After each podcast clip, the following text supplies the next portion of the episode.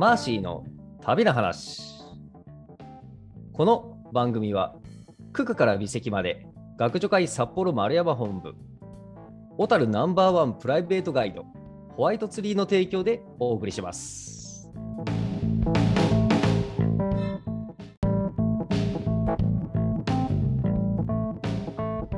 皆さん、こんにちは。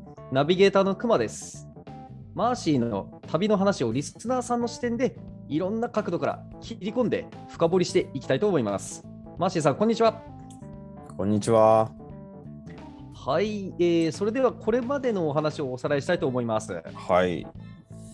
2000年12月に札幌から出発し、日本縦断ヒッチハイク旅行を観光したマーシーさんが、あーその足で九州から韓国へ船で渡り、アジア横断旅行に出かけるわけですけれども、まず、韓国のプサンを経てソウルで、えー日本でのお友達だった正義さん、まあ、当時ソウルにいらしたあー正義さんという方に再会し、そして正義さんが大変なそのソウルネットワークとでも名付けるべき大変な人脈を、うん。えー持っていたことが分かり、うんまあ、ハイソな若い方々とこうどんどんどんどん、あのー合流しながら、えー夜、えー眠らない街ソウルを堪能する姿を伺いましたね。はい。そうですね。うんえーまあ今までちょっとそのソウルネットワークがうんなんでできたのかっていう話を説明してなかったので、はい。まあ、今回はその正義のソウルネットワークができた経緯を、うんえーお話ししたいなと。いよいよ謎が解けますね。そうですね。もともとはあのずっとソウルにいたわけじゃなくてソウルにうんあのなんだろう人知り合いとかもいたわけじゃないのでうんうん本当にゼロの状態からうん行ったんですよ。あ、その正義さんが。うん、正義がソウルに。うん。で、えもともとはあのモーグル選手になるために横浜から札幌に来て、うん。まあ、3シーズンぐらい札幌に来ることになって、まあ、その中で、あの知り合いにななったんだけども、うん。えっと多分2シーズンか3シーズンぐらいであの、うん。もうモーグルを引退して辞めて、うん。えー韓国に語学留学に来たと。うんで、えーその中で、えー韓国にも当時実はスキー場ができ始めてて、うん。なんていうんですかねスキーブームみたいのが出てきたんですよ。おお。それまあと当時聞いた話によるとそれまでは、うんその日本のスキーとかも関税がすごい高くて、すごい高級品だったらしかったんですけあど、、そのスキーのグッズが。うん、あ日本製のものは。でうん。ちょっと関関税が緩くなってだかうんらその、今までよりもスキーの値段がだいぶ安くなってきたということで、うんスキーをする人がこうガッと増えてきた時期にちょうど正義が語学留学に行ってうん。しかもその札幌のあの僕らみたいなその最モーグル最前線でやってる仲間たちと一緒に鍛え上げられたんで、うんその状態で韓国に行ったらもうスーパーヒーローなわけですよ。なんだこの人な。るほど。はあ。じゃあやっぱそこにはキム・デジュン大統領っていう背景がやっぱあるわけですよね。うーんちょっとそのキム・デジュンの政策で関税が安くなったかっていう裏付けがちょっと僕はまだ取れてなかったんですけど なるほど。うんそまあそこまでははっきりとは。まあ、しかし、なんかそういう時代の空気感の中で。そうそうそうそうなるほど。いや、まだいい時行ったんですよ、正義さん。そうそうそう行ったんですよだからあの札幌ではちょっと目が出なくてこうえあのなんだろうモーグルはダメだと思っていたけど、うん場所が変われば、もうナンバーワンなんですよ。なんだあの人やばいみたいな。なるほどね。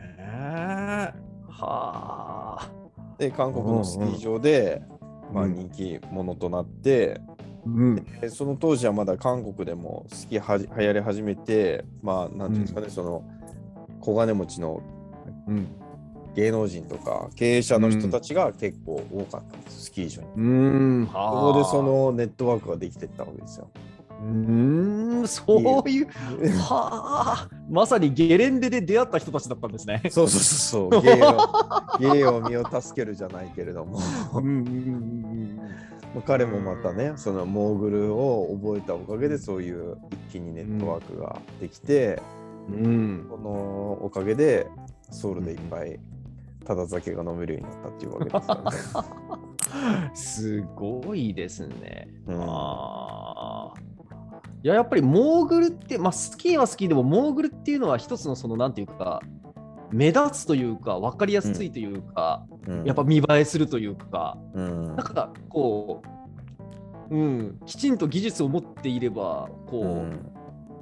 何かこうわっとこうそういうススパークしやすいっていうところああるんでしょうかね？うん、まあ多分そういうコブを滑るっていうのも分かりやすいし、あとはそのジャンプ、うん。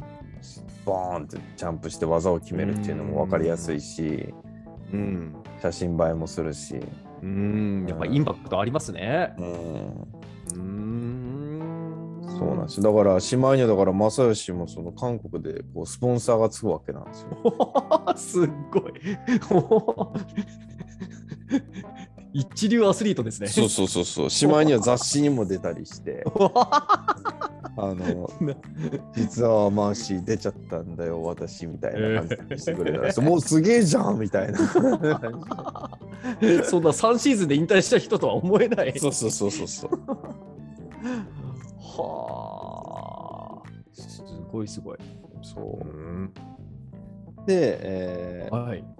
まあ、それそういうその正義がそのまさにそのモーグルのおかげでネットワークができてその恩恵に預かってるところに僕が流れ込んでったっていうわけですよね。うーん なるほどでこちらもまた恩恵を受けるという。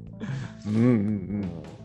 はい。あるんですね、そういうことが。うんうん。そうなんですよ。でそんなあのまああの小金持ちの人とか芸能人の人たちと仲良くなって、さらにまた面白い出来事があってはい。実はその韓国のうん。テレビ局に行くことができたんですよ、僕はこの時。面白い。行ってみたい。そんなソウルに行ったばっかりでいきなりテレビ局に。そうそう、日本でもね、行ったことなかなかね。ないんですけど、ううんん、そのなんか韓国人の芸能人で、あの前回話したようにこう芸能人が集まるインターネットカフェに行った時に、えー一人のあの兄さんを紹介してもらってえ。あのまあそのいると行った時にいる人いない人いるから行った時に、あうん。この人は初めましてみたいな。感じでちょっと日本から旅で来てるんですよみたいな感じで紹介してもらって、おそっかそっかみたいな。いや実はよそしたらあれだよせっかく来たなら明日収録があるからうん。テレビ局に遊びに来ないか？来ないかってお言われて。ーうん。で正義もテレビ局はさすがに行ったことなかったから、うん。もうこれはいいということで行こう行こうって2人で2つ返事で「お 行きたいです行きたいです」っつって。うんうん行くことにしたんですよ。うん。はい。でこのこれを誘ってくれた人があのはい。あのかクールっていう COOL っていう、あの、ん。えー男2人女1人のグループなんですよ、の、の男性の方だったんですよねインターカフェにいたのは。えーと、これは、あー音楽グループ？そうですね音楽グループうんポップミュージック。うんあの、あのあなんて言いますか、こコーラスグループというか、その、まあ、バンド形式というよりは、その、う歌う3人組って感じですか？そうですね歌とダンス。あ、ダンスも、なるほど、なるほど。うんうん、クールなんてまたね、もうそのものズバリな、なんていうか、こう売れる気満々って感じの名前ですね。そうですか。ええかっこいいってことですよね、要要は。うん、うん。でまあもちろんその韓国の芸能人全然知らないからどれだけすごいとかええ。そのわかんないんですけど、えまあいろいろその芸能人の中でも今今すごい有名な人もいるし有名じゃない人もいるし、でもその人の差がこっちはわかんないから全部一緒に見えるじゃないですか。まあ、ますねサヨシは違って見えるけれども、えうん。でその人が本当にすごい人であのーこのなんだろう、ポッドキャストで配信するのに、ちょっと調べてみたら、ウィキペディアを見てみたら、はい。あのもうにその年、まあ、2001年の次の年に韓国のゴールデンディスク大賞を取ってたんですよね。うーん、そう、なんかレレコード対象的な。そうそうそう日そうそう。ほう。この2001年の時もノミネートしてるぐらいで、じゃあもう全然もうそすでに大スターだったんですね。そうですね。だから今、その時も売れ売れうん売れてきてるっていうまさに。うんうんで、うんこうレコード大賞取っちゃうみたいな感じで、えで今この2022年現在は見てみると、あのなんだっけな、韓国で一番カラオケで歌われてるグループらしいですね。あじゃあこのクールというグループは、まあ、今も現役で。そう、まあだいぶその活動は、うんしうん。あのー控えめにしてるみたいですけど、でもアルバムとかは出してるみたいですね、見たら。そのベストアルバムとか。すごい。へえそれじゃあやっぱり人気もありなおかつこう長年続くような、うん。そういうグループのなんていうか20年前にマーシーさん会ってたということになるわけですね。そうそうそう、だから、まあ、なんですかね、あこのドリカムみたいな感じのね、男性ああとうん。女性が混じったグループの、まあ、うん先、あの、一番古いグループらしいですね、韓国の。はあ。いやいやいやいや、本当に正義さんのソウルネットワークの底力を感じますね。うん。そう、この人がまた結構スキーが好きな人だったから、またちょっと正義をすごい可愛がってくれてたんですよね。うん、へえ。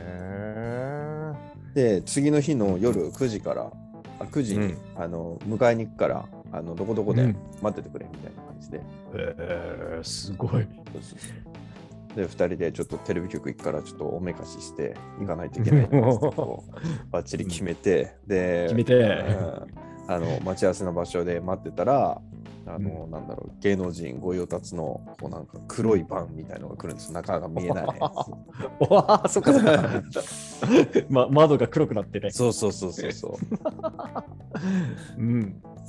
で、あこれかなと思ってピーって到着したら、その、うん。えっ、と、なんだろう、バンド、その前の日に声かけてくれた男性グル、男性2人いて、女性1人のうちの、えーうん。男性が年上の人と年下の人がいるんです昨日会ったのは年下の人だったんですよ。で、うんもう1人が年上の人で、うん、違う人で、初めましてだったんですけど、その人が迎えに来てくれて、なんとすごい。至れり尽くせりですね。まあ、運転してるのはその人のマネージャーかなんかみたいな人なんですけど、助手席に乗ってて、お乗りな乗りなよみたいな感じで後ろに 乗せられて、おやべえ、これ、お行くんだみたいな感じで、こう で、そのままこうテレビ局の方に向かっていくんですよ。うん。うんで、この車に乗せてテレビ局に行った日が2月12日で、まあうんバレンタインデーに近い日だった。んですよね。うん。うん。で、ということで、あのもううんテレビ局の前にファンの子がいるんですよ。あ、そうね、男性メンバーの方のファンの。そうそうそうそう。で、こうテレビ局のうん。このなんだろう駐車場の入り口は一応ゲートみたいなのがあって、うんうんうんちゃんとチェックしてからゲートがバーって開くようになってて、うんそこでこう足止めを食らっちゃうわけなんですよね。うん。で、そこでファンの人たちはそこで足止めを食らうの分かってるから、そこで待ち伏せしてるわけなんですよ。すごい。はあ、はあはあはあ、うん。で、多分どっかから分かんないけど、情報を仕入れて、多分この時間にこの人来るとか分かってるんでしょうね、きっとね。で、もう多分その人来たら、いやーみたいななって、でもこっちはこう後ろで車乗ってるわけですよ。おーうんうん本当だ、芸能人だみたいな感じで。でみんな、バレンタインデーだから、女子はこうチョコレートを渡そうとして、こう窓のとこに、うんはーいってこう出してくうる。ん。ああ、面白いですね。あの、てっきりバレンタインチョコって日本だけの風習かと思いきや、あ韓国にはあるんですね、バレンタインチョコという風習が。うん、あるみたいですね。いやー、知りませんでした。へやっえ。ぱりね、韓国といえばロッテだから、やっぱりあるんじゃないですか。ああ、そっかそっかそっか。ロッテグループか。はあ。うんうんうん。なんと、そのね、こう、チョコをわーっとくれるのを、この車内から見てるわけですね。そうそう、車内から見てて、まあ、こっちから見たら、まあ、ゾンビみたいなもんですよね。うわーって来てる感じで。やっぱり恐怖感じますか？うん、で、うんこう兄さんがビーって窓開けてでこう窓から手で届く範囲の人だけちょっと何個かもらって、おーありがとうありがとうみたいな感じで、うんそれでもうなんか10個か20個ぐらい多分もらって、はあうん。そのまま後ろに「おお前らこれチョコレート食べてくれ」っつってくれるんですよ。かっこいい。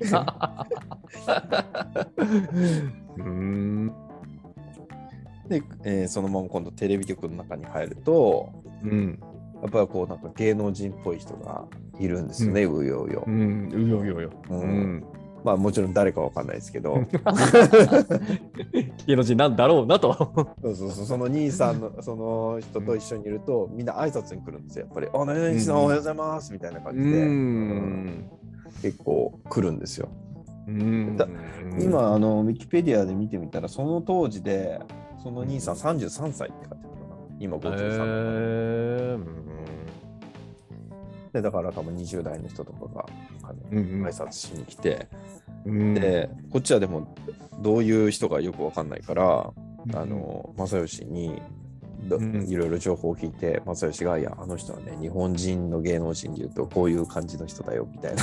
のをねお笑い系の女性タレントだよとかね。この人は俳優で50代ぐらいのこれぐらいの人と同じぐらいな感じの人だよとかっていうのにうん。いろいろ情報を教えてくれるんですよ。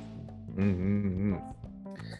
でそのその後収録番組の収録するんですけどその,、うん。その番組の内容があの、うんうん。なんだろう芸能人が集まってなんか運動会みたいなのをやるうん。内容だったんですよ。うん。なんかいろいろゲームとかして、まあ、歌手とかタレントとか俳優とかが、うん。まあ何人かな？20人ぐらいいたのかな？うん。なんで結構だから出演者が多分多い番組だったのかなと。思なるほどね。う。うん。それをこう端っこのスタジオの端っこの方で見させてもらってたうおーいや、なかなかできない経験ですね。その時ね、うん確か写真撮ったんですよ、僕。あ、はい。スタジオのこう休憩時間にみんな休んで、休ん収録の合間のところを写真撮ったんで、うんうんうん。ちょっと上げれたら今度、Facebook ページに上げときます。お旅の話じゃあぜあ、ぜひぜひ。じゃあ、あれですね。あの、あの今、すごく、んもっともっとこうメジャーになっちゃってるような人もその中にいるかもしれないわけですね。そうですね、ただね、あのその時ね、カメラがね、あんまりいいカメラじゃなかったんで、写りが悪いんですよね。なので、そこまではっきり見えないのが残念なところ、そそんな時に。うん。へえ、面白そうな。出来事ですね、これは。うんで、まあ、夜の10時ぐらいに、うん。あの収録をスタートして、夜中の1時に終了して、でその後また、あのじゃあ、飲みに行くかっつって、行きつけのバーに行ってですね、で、そこで、えーっと、閉店時間多分4時ぐらいだと思うんですけど、うん。4時まで飲んで、うんで、飲み屋が閉まるから今度、あの行きつけのインターネットカフェに行くんですよ、おなじみの。うんうんそこは、あインターネットカフェはちなみに24時間営業なんですよね。ああ、もうなんていうか、本当に日本のそういうのを先取りしてたんですね。うん。だからまあ、その、酔ったまままたゲームしに行って、うんで、大体6時ぐらいに解散するっていううんのがルーティンでしたね。ルーティン。いや、なんというか、絵に描いたような芸能人たち、あるいはハイソな人たちの暮らしって感じしますね。うん、そうですね。本当にそうなんですね。まあ、す少なくとも当時は、当時の韓国においては。そう。えーそこをこう横から見させてもらったっていうのがすごい すごいいい経験だったなと。いや、いい経験ですね。面白そう。いやーね。本当に。いやーね、その熱心なファンの人から見たら、もうなんていうか、もう羨ましすぎて、もうう恨まれるレベルのことなんでしょうね、きっと。うん。しかし、こっちは誰が誰だかよくわかんない。そうわかんな すごい人なの？えい。ーって。喋れないし。いやーますます正義さんが忙しかったということですね。はい。うん、いやや、面白かったです。はい。うんうん。では、えー韓国のさらにディープなお話をまた次回、はい。はい、楽しみにしております。はい。はい、ありがとうございました。ありがとうございました。